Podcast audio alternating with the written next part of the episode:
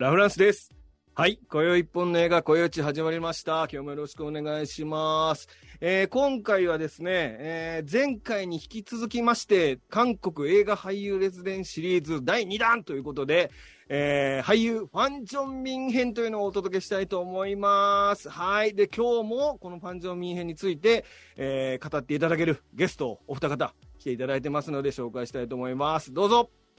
はい、えー、松という名前です。えー、とシネマクティブ東京支部というポッドキャストもやってるんですけども、はい。はい、そこから来ました。よろしくお願いします。はい。よろしくお願いします。もう一方。はい。えー松さんと一緒に、えー音声配信やらせていただいてます、えーシネマクティブ名古屋支部の時計と言います。よろしくお願いします。はい、よろしくお願いします。あの、シネマクティフさんの有名なポッドキャストの。いやいや、全然有名じゃないです有。名かどうか知らない 有名人お二人に。お、いやいやいやいや、お二人に来ていただきまして、ありがとうございます。いや、こちらこそありがとうございます。あのえっと、一、あの、前回、シネマクティフさんのところで、前回ちゃいますね、2回、あの、韓国映画の時にちょっと呼んでいただいたのが、ご縁がありまして、えーはい今日はこちらの韓国映画にも来てほしいということで、来ていただきました。今日はよろしくお願いします。はい、よろしくお願いします。はーい。じゃあ、この韓国映画俳優列伝とは何ぞやということで、ちょっとご紹介したいと思うんですけども、韓国映画をあまり見てない方に向けた雇用知識の映画紹介ですと。で、まずは一人の役者に注目し、独断と偏見で選んだ映画をゲストと一緒に話していきますということで、えー前回は、えー俳優列伝第1弾ということで、チャスンウォンという俳優を、えー特集させていただきました。これも3本の映画特集させていただいております。で当番組は YouTube と Podcast、Apple、Spotify で配信中でございます。配信は一応 YouTube がメインになっておりますので、この YouTube のチャンネル登録をもう、もう何回も出ますけども、あの、ぜひチャンネル登録をしていただきたいと いうことでね、あの、はいまだまだ YouTuber に程遠いということで、あの、皆さんぜひ登録してくださいということです。はい、登録してくださってますか、お二方。はい、してまもちろんですす。もちろん。うわうわかよ。本当ありがありがとうございます。じゃあ今回の、えーメインの役者さんというの特集は俳優ファン・ジョンミンということで、はい、ちょっとプロフィールを紹介します。これ皆さん、皆さんお二人ご存知ですか？この方。はい、めちゃめちゃし好きです。おー、大時計さんは？僕はですね、一本も見たことなかったんです、実は。ああ、そう、そう。はいはい彼が出てる映画、もうたまたまなのか、一つも見てなかったですね。もうほんまき、あなたに向けた番組ですね、これねいや、。もう本当にありがとうございます。いやいやいやいやいや、ありがとうございます。はい。じゃあ彼のプロフィールですね。えーファン・ジョンミンはですね、1970年生まれ。実は前回のチャスンも1970、同い年です。で、えー90年将軍の息子でデビュー。2005年、岩舞サンシャイン。2013年、新しき世界で、2度のセールチョンニン映画賞の主演男優賞を受賞しました。で、2015年、国際市場で会いましょうは、観客動員数を1000 1400万人を超える大ヒット。2018年、工作黒金星と呼ばれた男で、2度のテジョン賞主演男優賞を獲得しております。で、韓国ではこの主演映画の累計観客動員が1億人を超えたため、1億俳優と呼ばれているということでですね。ピンチャーみたいですね。100%男みたいな。ああ、そうですね。そうそうそう。か彼はとにかくもうヒット、超ヒットメーカーでも彼が出ると必ずヒットすると呼ばれるぐらいヒット請負人みたいな人ですね。うんはい。という彼の特集を、えーやっていきたいと思います。今回の小内独断偏見、ファン・ジョンミを見るならこれを見ろということで、3本の映画をピックアップしました。1本目は、まず、ベテラン。これ、最最後ですね。はい。うんで、2本目がアシュラ。うん。そして3本目が国際市場で会いましょうという、このうん3本をピックアップいたしました。と番組これ1回ずつ、1本ずつ紹介していきますんで、今回は、まずはこちらから、えーベテランということで、はい。この2015年公開の123分の映画でございます。で、監督、脚本がリュウ・スンワン。で、制作がチョ・ソンミンということで、主演が、まあ、我らがファン・ジョンミン。そして、ユー・アイン、ユー・ヘジン、オー・ダルスということになっております。はい。で、現在この、えー映画ですね、Amazon プライム、 U-NEXT、これ両方で配信見れます。うんので、割と簡単に見れるかなっていう感じですね。はい。はーい。で、いつ聞こうかな。ちょっと待ってね。全然。まあ、あらすじまで行きましょうね。はい。はい。はい。この、あ、ベテランだから見たことなかったんですよね、オートゲーさんがね。なかったですよ。はああ、素晴らしい素晴らしい。オートゲーさんエクストリームジョブ見たって言ってなかったっけ？い。あれ大好きです。はい。ああ、じゃあ、じゃあ、いいですね。はい、はい。とすはいはいいうことで、はい。では、ちょっとこの、えーベテランのあらすじをご紹介します。えー特殊協力事件担当広域捜査隊の武闘派ベテラン刑事ドチョル。あるパーティーで彼が出会った財閥三世テオの同族会社社員が自殺を図った。自殺の裏にテオが絡んでいると疑うドチョルは、単独で捜査を始めるが財閥の息がかかった警察上層部の圧力により捜査の打ち切りを迫られてしまうチーム一丸となって事件の核心に迫るドチョルたちを嘲笑うかのようにテオが金と巨大な権力をバックに包囲網からすり抜けていくが、てんてんてんてん。というあらすじとなっております。はい。はい。で、このキャストはこの5人になってます。えーそう、ドチョルがファン・ジョンミンですね。うん。で、えー相手方の、相手の、まあ、敵、敵と言いますか、悪い奴が、チョテオ、ユアイニ。そして、オチーム長がオーダルス。チェ・ジョームがユーヘジン。うん。そして、ミス・モンがチャン・ユンジという、こういうキャスティングになっております。まあ、こういう映画ですね。さあ、ここでじゃあ、お二方に、いかがですか？ネタバレなしで、ちょっと感想をお聞きしたいんですけども、どどうしましょうか、どどっちからいきますか？じゃあ僕から話しましょううんうん、かね。うん。はい、松尾お願いします。あの僕はもうめちゃくちゃ面白かったですね。ああ、まず。嬉しい。まあ、俺が作ってあげちゃうんですけど。はい、はい、はい。うん。まああの、韓国で、まあ数年前なんかナッツリターン事件とかあったじゃないですか。そうそう、はい、はい、はい。ナッツ姫とか言って。うんうん。みたいな感じで、なんかやっぱ財閥系、まあ日本には財閥って基本的にはないですけど、うんまあ、韓国にはやっぱ大きな財閥が何個もあってう、ん。うんうんうん。しかもその御曹司とかいう、まあ2世3世みたいなやつが多分いて、うんうん。で、国の中でも多分批判っていうか、まうん、あ、妬みじゃないけど、うん。まあ、すごい学歴社会っていうのがあって、そういうところに就職できないと、まあダメみたいなって、まあ映画でもよく描かれてたりするありますね。うんまあそれをだから、えっと、背景に描いてる作品だと思うんですけど、うん。まあ、そういう社会風土みたいなのも、こう交えながら、ちゃんとエンタメとしてや作ってるっていうのも、うん。すごい面白いなと思って、うん。なんかこれ調べたら、なんか SK グループの創業者の老いの事件をそうそうそうそう。うん。ベースにしてるみたいなのうん書いてあったんで、うん。まあ、こんなクソみたいなやつ本当にいるんだなっていう。まあ、ほんまクソですからね。本当にもう悪の中の悪悪みたいなやつだからほんまにこの映画でクソって言ってもいいと思います。あの、本当に本当にクソですから、あいつ。なんか人間味が全然ない。ないんですよね。んうんなんかそ、の悪役の作り方もうんすごいいいなって僕は思ってて、うんやっぱ、悪が際立ってるから、うんまあ正義が、まあ浮き彫りになるとか、まうんあ完全懲悪のいい感じになるじゃないですか。うんうんうん。まああの、ラフランさんお好きなゲームオブスローンズもそれに通ずるところある いはいはいはい。うん。やっぱ悪役がいい作品っていいなっていうか、うんうんうんうんまあ、韓国映画多分結構そういうのも多いと思うんですけど、うん。その、まあ役をやってる UI はやっぱ上手だなと思っててう、ん。まあ、バーニングの時も良かったですし、うんうん最近だと声もなくもうん良かったですしね。演技派ですもんね、そう彼はですねうんうんいろんな役でき、声もなくとか全然、今回の役と全然違う、もっと純朴な青年の役だし、うんうん。うんうんうんで、あと、ドラマ、ネットフリックスのドラマで地獄を呼んでいる、うん。うんうん。地獄が呼んでいるっていうのがありますけど、うんうん。あれではなんかちょっと、ちょっと変な教祖役みたいな。役やってましたし、まあ、うん本当に、まあ見た目も結構イケメンだと思うんですけど、うん。ちょっと冷たそうな顔を利用したなんかいろんな役をやっているなっていう、うん。とてもいいですね。はいはい。名死んでんすよね、この人ね。あ、そうですね。そういい感じで死んだ魚みたいな名刺が、そうですね男、男前なんですけど。うん。うん。うまいですよね、キャスティングはね。いや、うん本当。なるほど。はいはい。いあと、いあんまりこういう喋んない方がいいですか？もうちょっといよいいよ、全然、全然大丈夫、大丈夫。はい。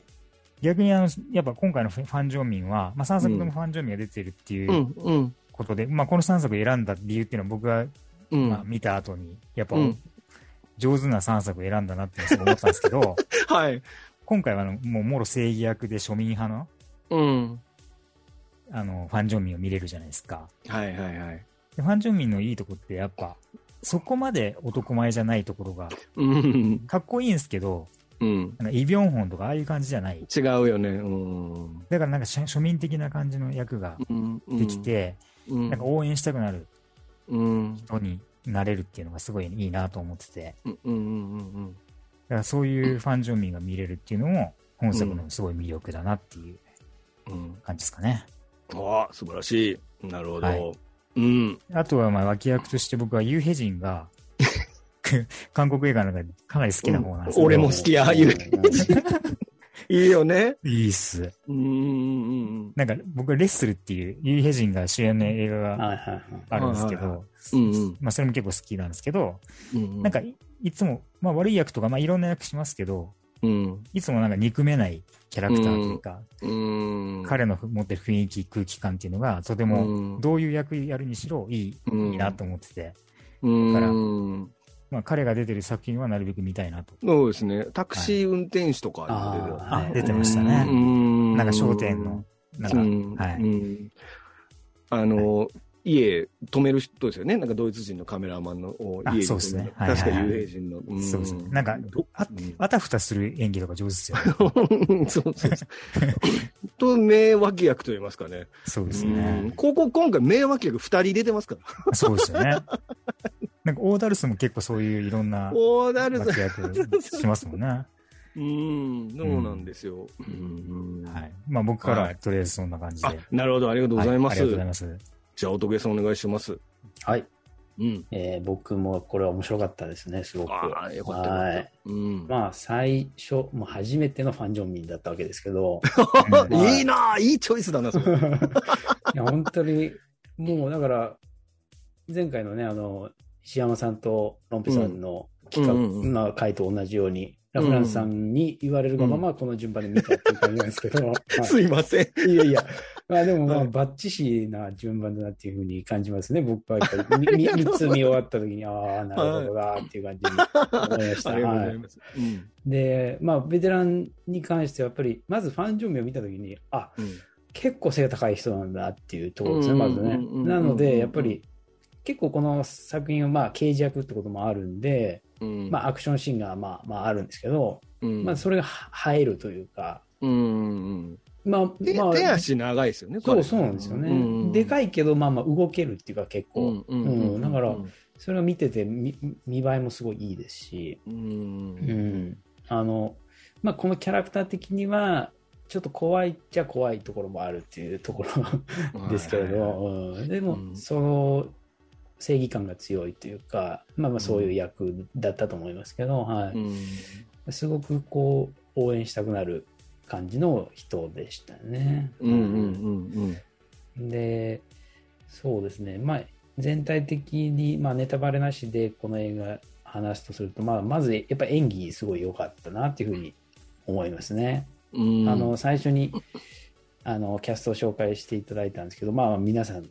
まあ、5人ぐらい紹介していただいたんですけど全部すごい良かったですよね。で僕は特にやっぱり UI んですよね。あのあねわわ悪いやつ。うん温度しいですよね。うんまあ、あんまり言い過ぎるとあれなんですけど、まあ、本当、うん先ほど言われたように、クソ野郎なんですよね。まあ、まあ、うんだから開演っていう感じの、ね、演技ですよね。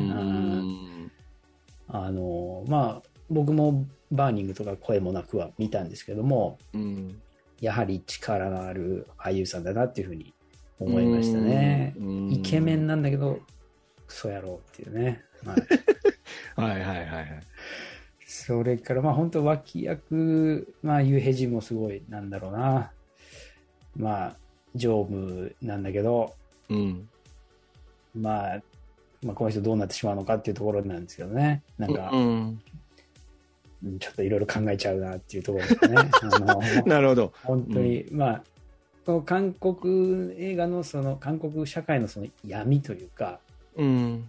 その先ほど言ったように、まあ、財閥系のね、話だったりとかするんですけど、そういうところもすごく描かれてますし、まあ、ちょっと勉強になるようなね、僕、その韓国の仕組みとか、うん。その社会について、そこまで詳しくないと、ああ、そういう感じなんだとかね、うん。まあ、それから警察の中の組織も、なんですかね、そまあ、ちょっと独特のものがあって、まあ結構やっぱチームでなんか動くみたいなね、あの、それこそ、先ほどラフランスさん言われたように、その、まあ、言っちゃうとこれエクストリームジョブっぽい映画だなっていう感じでやっぱ受けて、僕はそっちの方が先に見てたんですけど、まあ、まあこれが先なんで、これがも元なのかなっていうかね、まあ、こういうのに近い作品が結構あるのかなとか思ったりとか、まあその警察の組織内の上下関係だったりとか、はい、まあ上下関係ありつつ、やっぱりまあどこでもそうかもしれないですけど、その中でもちょっと、まあ、腐敗というかね、そんなようなものがあったりとか、うん、そういうのもちょっと見えてきますし、うん、なんか、ちょっと闇の部分も見えますしね。はい。あのー、なんか、所長と傷、3人で傷見せ合うし、あれとか言う 面白いですね。あんたなんかどこそこ行ってたから俺ここにすげえ怪我したんやとかで、傷の見せ合いするところとか、なんかいい。そうです。なんか、やっぱ韓国だとすごいその上下関係厳しそうに見える、あの思思うんですけど、まあ、この映画に関しては結構その上の人にもちょっと盾つくようなキャラクターだったりするじゃないですか。あの、特にファン・ジョンミンもそうなんですけど、なんか、力関係がね、微妙なところがちょっと面白かったです、ね。多分、あれなのかな、そのエリートコースじゃないってことですよね、彼らのチームってきっとね。で、あとは多分、生え抜きの連中で、もし多分同じ時期から始まったけど、あの、社長な、所長になったり、チーム長になったりっていう感じなんじゃないかな。だからあんなにフレンドリーなのかもしれません、ね。はいはいはい。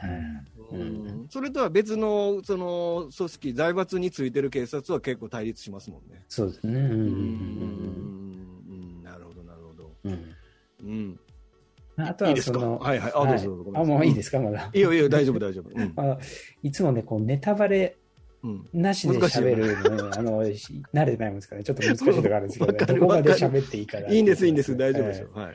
あとやっぱり韓国映画らしさみたいなところ、やっぱり僕は面白かったですよね。あの、この作品やっぱりちょっとコミカルな部分があるので、まあ、笑える部分ですよね。その、チーム内のやりとりとか、うん。それからまあ、すごい痛いシーンがあったりとか、はいはい、そういうところがやっぱり見どころでしたね。はい。まあ、あと音楽作業、作業着着て踊るとことかですか？作業着着て踊る最初の操作の時に。ああ、そう。あれもね。一部大臣だ言うて踊るところがありますよね。はい。はいはい。はい。あれもよかったですよね。はい。あと音楽もね、やっぱり、あの、今回見たその3作はどれも音楽の使い方やっぱり上手だなっていうふうに僕は印象がありましたけど、うんうんうん。まあ、特にあの最初にかかる音楽とか、うん。うん、これ言っていいですかね別に。最初なんでいいですかね。あの、ブロンディの「ハート・オブ・グラス」っていう曲ですよね。あの、最近だとハウトハウス・オブ・グッチでね使われてましたけど、うんあれから始まるところとかで、こいつら何なんだろうなと思いながら見てるところで、ね。はいはいはいはいはい。うん。あとあれですね、あの、ちょっと細かいところですけど、あっと驚くゲスト出演者が出るところですね。もうあれね。え、はいはい、こんなとこにみたいな、ね。わかるわかる。はい、はい。これはネタバレありで言いますけど。みんながあっと驚くゲスト登場ということですね。はい、そんなとこですかね。はい。はい、ありがとうございます。はい。ちょっとお二方のね、ネタバレなしでの感想を今お伺いしました。はい。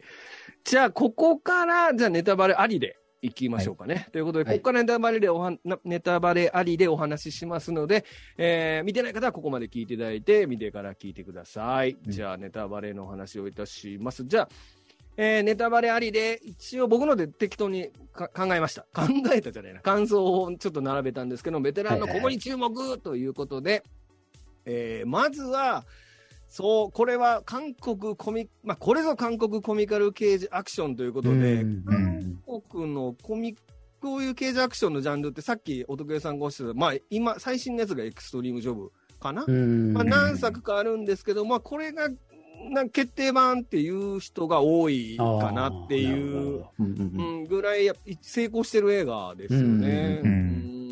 あんまり韓国の映画って警察って大体ちょっとお汚職とか腐敗とか、そういうテーマに、その要は国民が嫌ってるっていう感じで出てくる映画が多いんですけど、これはその国民の味方といいますか、そういう感じで出てきて、いわゆるその財閥のクソ御曹司を捕まえるために一丸となってっていうこと。警察、でも、ファン・ジョンミン自体も結構、あの、ダーティーな捕まえ方してるじゃないですか。あうんの、お前ちょっと来いっつって、あの、ちょっとこの、このパイプ持てっつって。はいはいで、なんか、血、血つけてから、はい、じゃあ現行犯逮捕みたいなてかいう、すごいなんかむ、むちゃくちゃな捕まえ方するんですけど、まあ、はいそのトラックの運送業協会かなんかのおじさんをはい、はい。守るためにといいますか、まあ、悪弱い人を守るために人肌脱ぐっていう、うん。そこになんかそのコミカルなオダルスを、オダルス率いるコミカルなチームとともにうん事件をおかけするっていうね、これは韓国コミカル系アクションとしては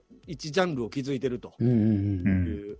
ううまい、うまいっていうか、あの、ま結構シリアスですもんね。設定というか、そのない、事件自体はシリアスじゃないですか。うんそうですね。うんうん。うん、でもそこを結構あんまり重く見せずにこうコミカルな感じで見せてるのがすごく成功してるのかなってうんいう気がしますね。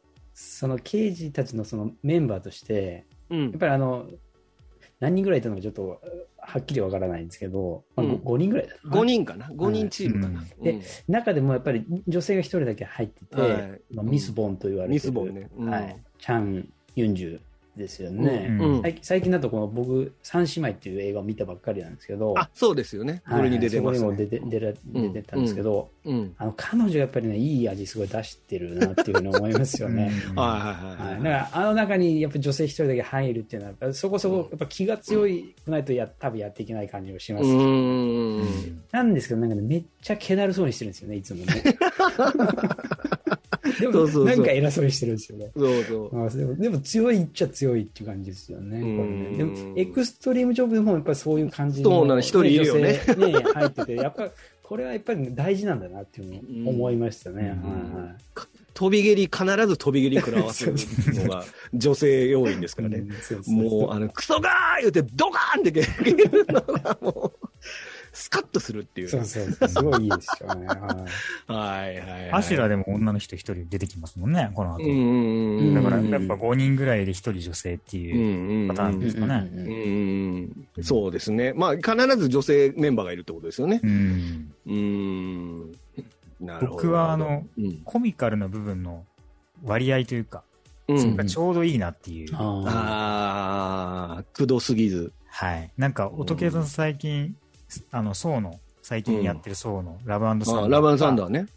あとは、あの、うんバズ・ライトイヤーの話をしてるときに、僕はちょっと、うん。その 2, 2作のうん、コミカル部分がちょっと強めすぎるんじゃないかっていう風なうん。感じを思ってて、うん。でもこの作品に関してはすごいそこのバランスがいいというか、うんううんん。なんかシリアスな部分を妨げないというか、そこについそうですねては、はい、うん全然邪魔しないレベルだけど、やっぱ面白い部分っていうのがあるっていう、喜怒哀楽が全部入ってるようなうん。作品っていうのも、うん。この、これのすごいいいところかなっていうのは思いますよね。そうですね。だからエクストリームジョブに比べても、こっちの方がもうちょっと控えめというか、もうちょいシリアスな方に寄せてますよね。うん、そうですね。ん、うん。うん。そう、バランスが絶妙ということですね。はいええこと言うな、君ら。いやいやいや、別に。ありがとうございます。はい。はい、次。はい。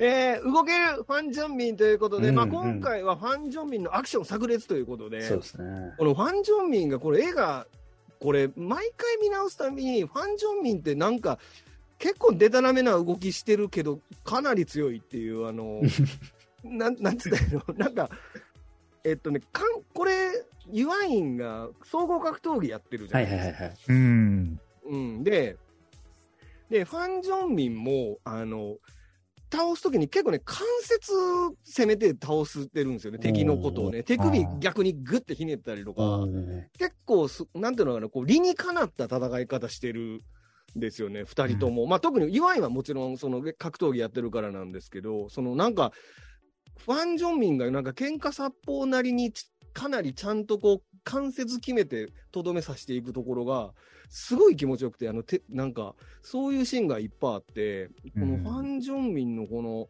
な決して美しく見えない戦い方なのに、か確実に相手を仕留めていけるアクションっていうのが、うん。なんか、ちょっとリアル、リアルっていうか、そういう、なんか、その場数を踏んでる感じの戦い方するのがすごいかっこいいなと思ってて。うん。これのファン・ジョンミンのアクションすごい良くて、あとさい、うん。ラストのアクションがね、やっぱり、その、二人で最後戦うシーンもあるんですけど、うんあれなんかもうすごいうまいっていうか、かっこいいっていうか、うんうんううんん、そういうシーンもあって、なんか、グレーマンよりこっちの方がおもろいやろ。グリーンは面白いですけど。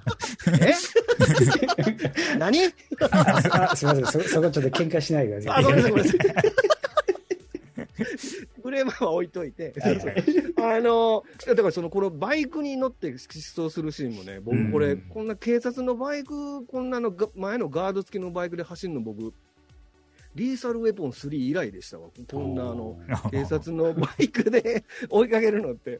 はいはい。相当以来ですね。そうそうそうそう。あんまり見なくない？警察のバイク奪って追いかけるシーンってあんまり見ないですよね。ああ、確かに、そうですねうん。人のバイイクとか奪うのはあるけどね。うん。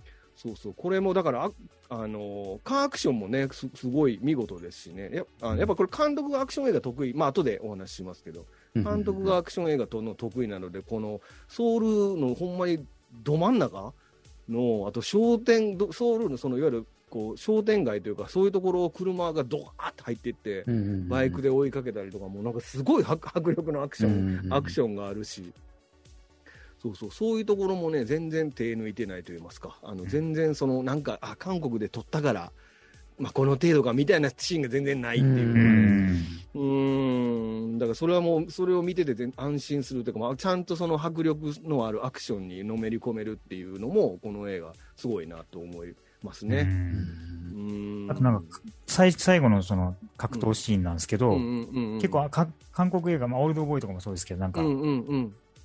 あの、建物の中でうんうんうん、戦うこと多いじゃないですか。おいおい、うん。でも、あんだけなんか広場でみんな見てる、知らない人がみんな見てる中でうんうん、戦うのも結構新鮮というか、そうですね。うん、はい、それもなんかすごい良かったですね。うん。あの、監視カメラ気にしながらね、戦うのとかもうん。いいいですよね。韓国っぽいというかね、全部カメラを気にして。携帯でも写真とかそうそうそう動画撮られたりとかう、ーん。あの時の UI えげつないほど強いですけどね。ああ、そうですね。テオは喧嘩強いよって言ってましたよね、最後まで。そうそう。あそこのね、やっぱミスボンナイスはもうぜひ見てほしいですよね。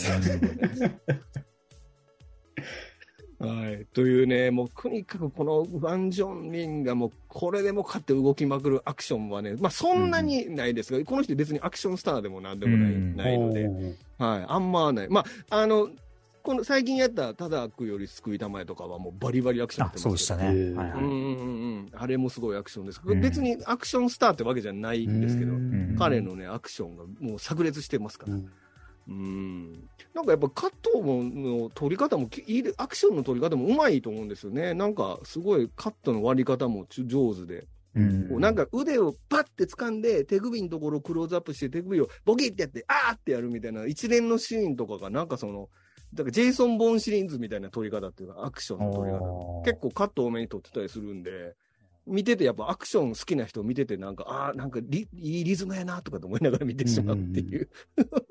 そういうのもね、この映画別にそれ期待して見る、見見てる、最初見た人多分いないと思うんですよね。知らない人はね。はいうん。それが見たら、もうガチのアクション満載の映画だっていうので、それで、うんそれでまた、ああ、なんか、めっけもんやなって思ったなっていうのもあったと思うんで、アクションは素晴らしいということですね。はいはい。でそして、えー憎たらしいやつほど男前ということで、これ、あの、かんこれも韓国映画あるあるなんですけども、うんあのーこのアイドルみたいな男の子、いわゆるうん。ユワインとかもそういうあの、この子らほんまに躊躇なく嫌なやつやりますよね。なんてそうですね。そこに何の自分のブランドとかそういうの一切ないっていうか、まあ、ブランドというか別に、だからか韓国の人がそう思わないんでしょうね。あのージョフリーみたいにあの憎たらしいやつやったらあのファンからあね メールいっぱい来てあのノイローゼになったとかそんなんないんですよ。あ。あまりにも嫌すぎてみたいなね。すみません、ゲームオブスローズの話ですけど、はいはいはいなのなんかね、だからその、あの VIP っていう映画もあるんですけど、それに、あ前回ちょちょらっとお話ししたんですけど、それにもね、むちゃくちゃ男前なやつが、なんか超殺殺人鬼で出てくるんですけうど、ん。チェイサーとかもだってそうですもんね。なんか殺人鬼で結構男前ですしね。うん、そうそうそうそう、うんだからね、男前、殺人鬼好き、やんの好きみたいなことがありうますけど、ん。いやこのユアインのキャラクターが非常に素晴らしいがゆえにみんなで燃えるんでしょうね、この映画って。うんうんうんうんうん。なんかもうほんまにこう容赦ない悪いやつっていうか、そのうん。財閥の2世、2, 2世か ?3 世かな？で、うんうん。あのーもうその自分の権限をフルスペックで活用して、ただ自分のやりたいことだけやってるっていう。う、んうんうんもうほんまにこの嫌なやつが完成してるってことですよね。うん。うんあの、食事のところからしても、そこいつサイコパスだなっていうのはすケーキとかぐわかります。ぐちゃってやるやつでしょ。はいうんあれでめっちゃかわいそうな目にあってるのは、あのパラサイトの女の子ですよね。あのあパ、ラそうでしたっけ？サイトの家庭教師である女の、英語の女の子。妹の。あそうそうそうそう。うんパクボゴムかな。彼女もぐちゃぐちゃになってますから。かわいそう。かわいそう。かわいそうっていうぐらいかわいそうになる。うん。いや、もう本当最高でしたね。いや、こういう役できる俳優がいるのすごいいいですよね、やっぱ。うん。で、あの、なんかね、他にも彼ボクシングやってる、あの、えっ、とね、えー、ワンドゥギかな？んかでもボクシングやるのやる。な、なんかやっぱ格闘技やってるのかな？なんかやっぱうまいですよね、たかあの戦うのがね。うん。うん。だからやっぱ彼も動きキレキレですから。うん。ううん。ん。なんか声もなくの時もそうですけど、なんか肉好きがいいのがいいいいなっていうか、なんかガリガリでもないし、うん。うん。なんかあの、ムキムキでもないけど、なんか、こう、自然についた筋肉みたいな。なんかその体型もすごい僕は好きというか。うん。はいうんうんうんうんうんうん。うんなるほどね。うん。まあでもこのユアインのキャラはほんまによくできてるというか、うんうん 同情の余地1ミリもないですからね、彼に。そうですね。周りもやっぱり周りなんですよね。周りも周りで。権力があるからなんですけどね、誰も逆らわないですし、そうそう。こう、ごますりだし、みんな。ででまあ、まあ、彼がでもそうなったのは、まあ、さらにその親父がクソ野郎だからっていうのもあるわけですよね。そうそうそう。そのまあ、あの、よくあるのはあれですよね。まあ、親にほったらかしにされて、好きか、好き勝手になって、みたいなとこですよね。で、うんあれ、だから兄弟となんか争ってたんじゃないかな。ああ、やりましたね。うんうん。それでなんどんどんクソ野郎になってくる。まあ、もともとクソ野郎っていうこともあるでしょうけど。まあまあまあ。うん MCU のヴィランよりヴィランですからね、こいつ。そうですね。まあ、でも、弱いももあ出てくるかもしれません、MCU にね。ああそうですね。うんいやもうこの憎たらしいユアインはもうぜひ見て、もうこいつ死ねって大合唱していただきたいですね。なんてお前はクソなんだっていうね。うん、そこからのミス・ボンナイスだけはもうぜひ見ていただきたいということですよね。そうなんですようね。んここここで、この最後のバトルで出てくる特別ゲストというのはどなたですか？まあ、どん底ですね。はいはいまあ、ドンソク。そう。そうです。びっくりしました。うんびっくりしたし、うんうんしかも戦わないんだっていうところびっくりした。そうそうそう あれ、謎ですよね。戦えへんのかいや、僕、やったって思いました、あそこ。窓窓もう出てきた時もう逆転みたいな。そう。そうだよねよもう UI ボッコボコにしてくれると思ったら、あ、帰っちゃうんだっていうね。そうそうそう。謎のゲスト出演。そうそうそう。彼はあの時はもう有名なんですか、すでに？いや、まだじゃないかな。あーそうなんですねただね、マドンソクは実はファンジョーミの映画によく出てるんですよ。うんまだ、あの、体があんなバキバキの前の細い時代から。あ、細い時代あるんですか？そう、そう。あの、他の映画でね、ゲイの、あの、彼氏役とかでマドンソク出てくる。細いマドンソクが出てきて。へ全然違いますよね。びっくり誰って。感じ。そうそうそう。なので、なんかやっぱ先輩後輩なのかわかりませんけど。ねううんん、特別出演みたいな、はいはいはいはい。もうでもなんか、ほ本人主演の映画とか出てた頃かもしれないけど、ちょっと調べてないですけど、う。うんん、そのね、サプライズゲストもね、いますから、はいもうぜひ見てくださいと。まあ、このユアインがあ悪いやつの完成度が高ければ高いほど映画は成功しやすいとうんうんいうことですね。うんはい。ということです。えー、韓国の闇、汚職、腐敗、財閥って、これ、お二人の好きなテーマですか、ちょっとお話。好き、好き、まあまあ。汚職、腐敗、財閥といえば、お時計松じゃないですえまあまあ、あの、リアルな方の映画を 見てますよね。こううん、どっちかというと。はい。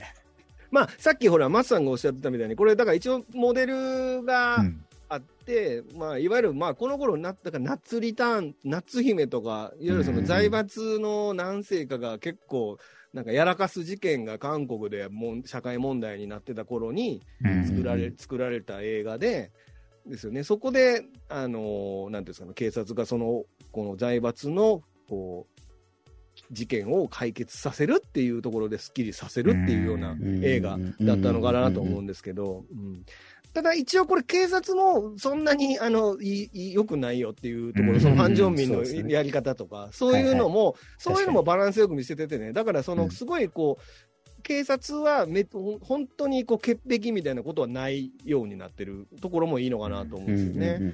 つながってる刑事も、警察も出てきましたもんね、なんか、かばる方の。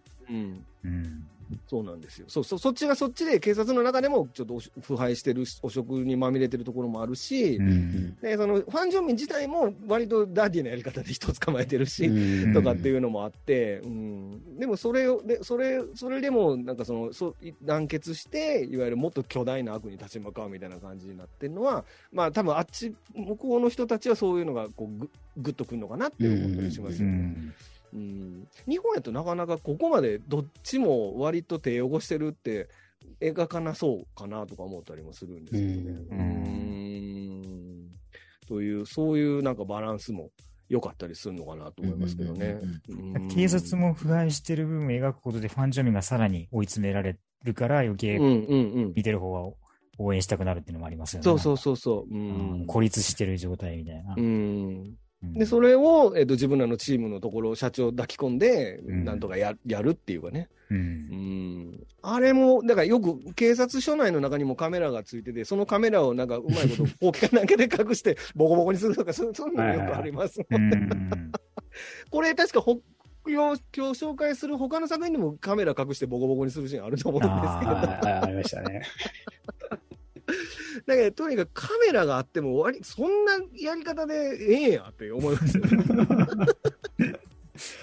なんかちょっと、そう、なんか節点検の時間帯の5分だけ電源落ちますとか言ったその瞬間になんかやり取りするとか、うん、そういうのがね、よく出てきますんでね、うん、そういうのもね、韓国らしいのかなっていうふうに、うん、はい、思いますね、はい。いいですか？もうちょっと、なんかもう腐敗を叩かなくて大丈夫ですか？大丈夫です。わかりました。はい。はい。というですね、まあ、ベテランはですね、まあ、ちょっとごなんかすごい足早でしたけども、まあ、こういうですね、うん、面白い、あの、良さが詰まってると言いますか、そういう映画なので、もうこれは1本目で見てもらって全く問題ない映画だと思いますんでね、これぜひ見ていただければなと思います。はい。で、えー、最後にですね、このアクション撮らせると天下一品監督リュウ・スンワンということで、まあ、今回の映画の監督はリュウ・スンワンという監督なんですけども、まあ、この方は結構有名な監督で、はい。で、まあ、彼は、えー、まあ、72年生まれですから、まあ、50か。ですね、うん、でパク・チャヌク監督映画に影響を受けて映画制作に興味を持って、えー、2000, 年ダイ・バ2000年にダイ・バッド 死ぬかもしくは悪になるかで長編監督デビューをされてる方だそうです。うん、で、まあ、有名な作品としては、まあ、2005年に、えーと、クライングフィストっていうこれ知ってます？クライングフィスト。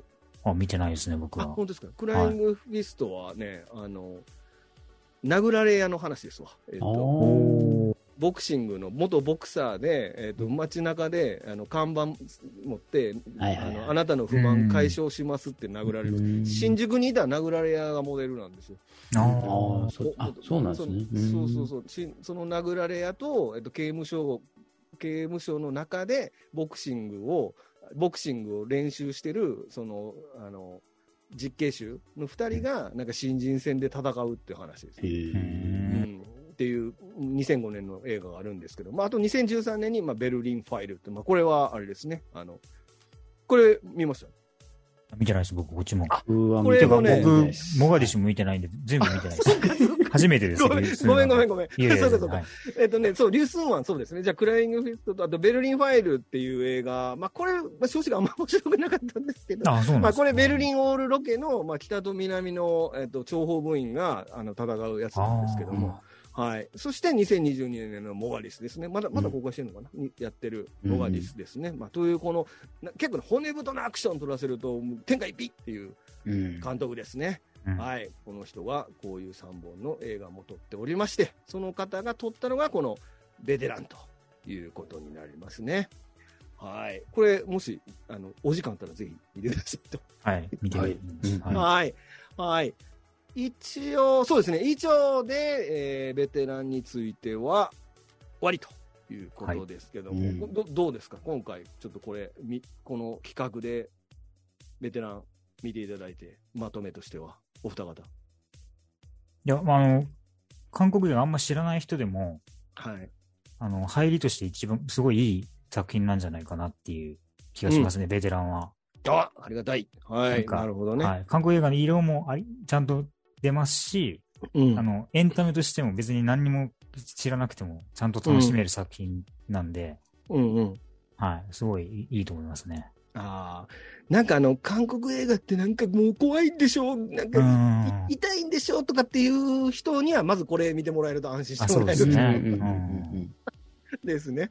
はいはいはい。いかがですか、乙慶さん。そうですね。あの、見やすいですし、うん。ちゃんと面白いんで、いいと思います、本当に。僕あも、もう、まあ、松さんと同じような意見になっちゃいますけど。なるほどね。はい。うん。ありがとうございます。素晴らしい。じゃあもうこれはもう、シネマクティフが紹介するねんがもう絶対おすすめやと。いう、あ、シネマクティフここご用意ですね。すいません。というね、お二方もおすすめしていただけるとうん。う。いうん太鼓判いただきましたので、もうこれはもうぜひ、もう見てない人は今すぐ見ろということでございます。はいありがとうございました。えー今回の企画、次回へ続くということで、当番組は YouTube と Podcast、Apple、Spotify で配信中です。えーチャンネル登録をしていただけると、もう次回すぐ続きますから、ね、あのぜひ見てくださいということでございます。では、えー、とまずじゃあ今回は1本目はこれで終わりにしたいと思います。えーそれではここまでお送りしたのはラフランスと、松と、時計でした。はい、ありがとうございました。ありがとうございますおとげさん、おとげさん、おとげさん、はいおもろいこと言ってない？おとげさん無茶ぶりが来た。すごい振り方するな。おもろいこと言ってない？あれだったらね、準備してたんですよ。あのん、韓国付いてますか？だったら、ちょっと準備してたんですけどね。またそれ次回にしときましょうかね。ありがとうございました。それでいいか。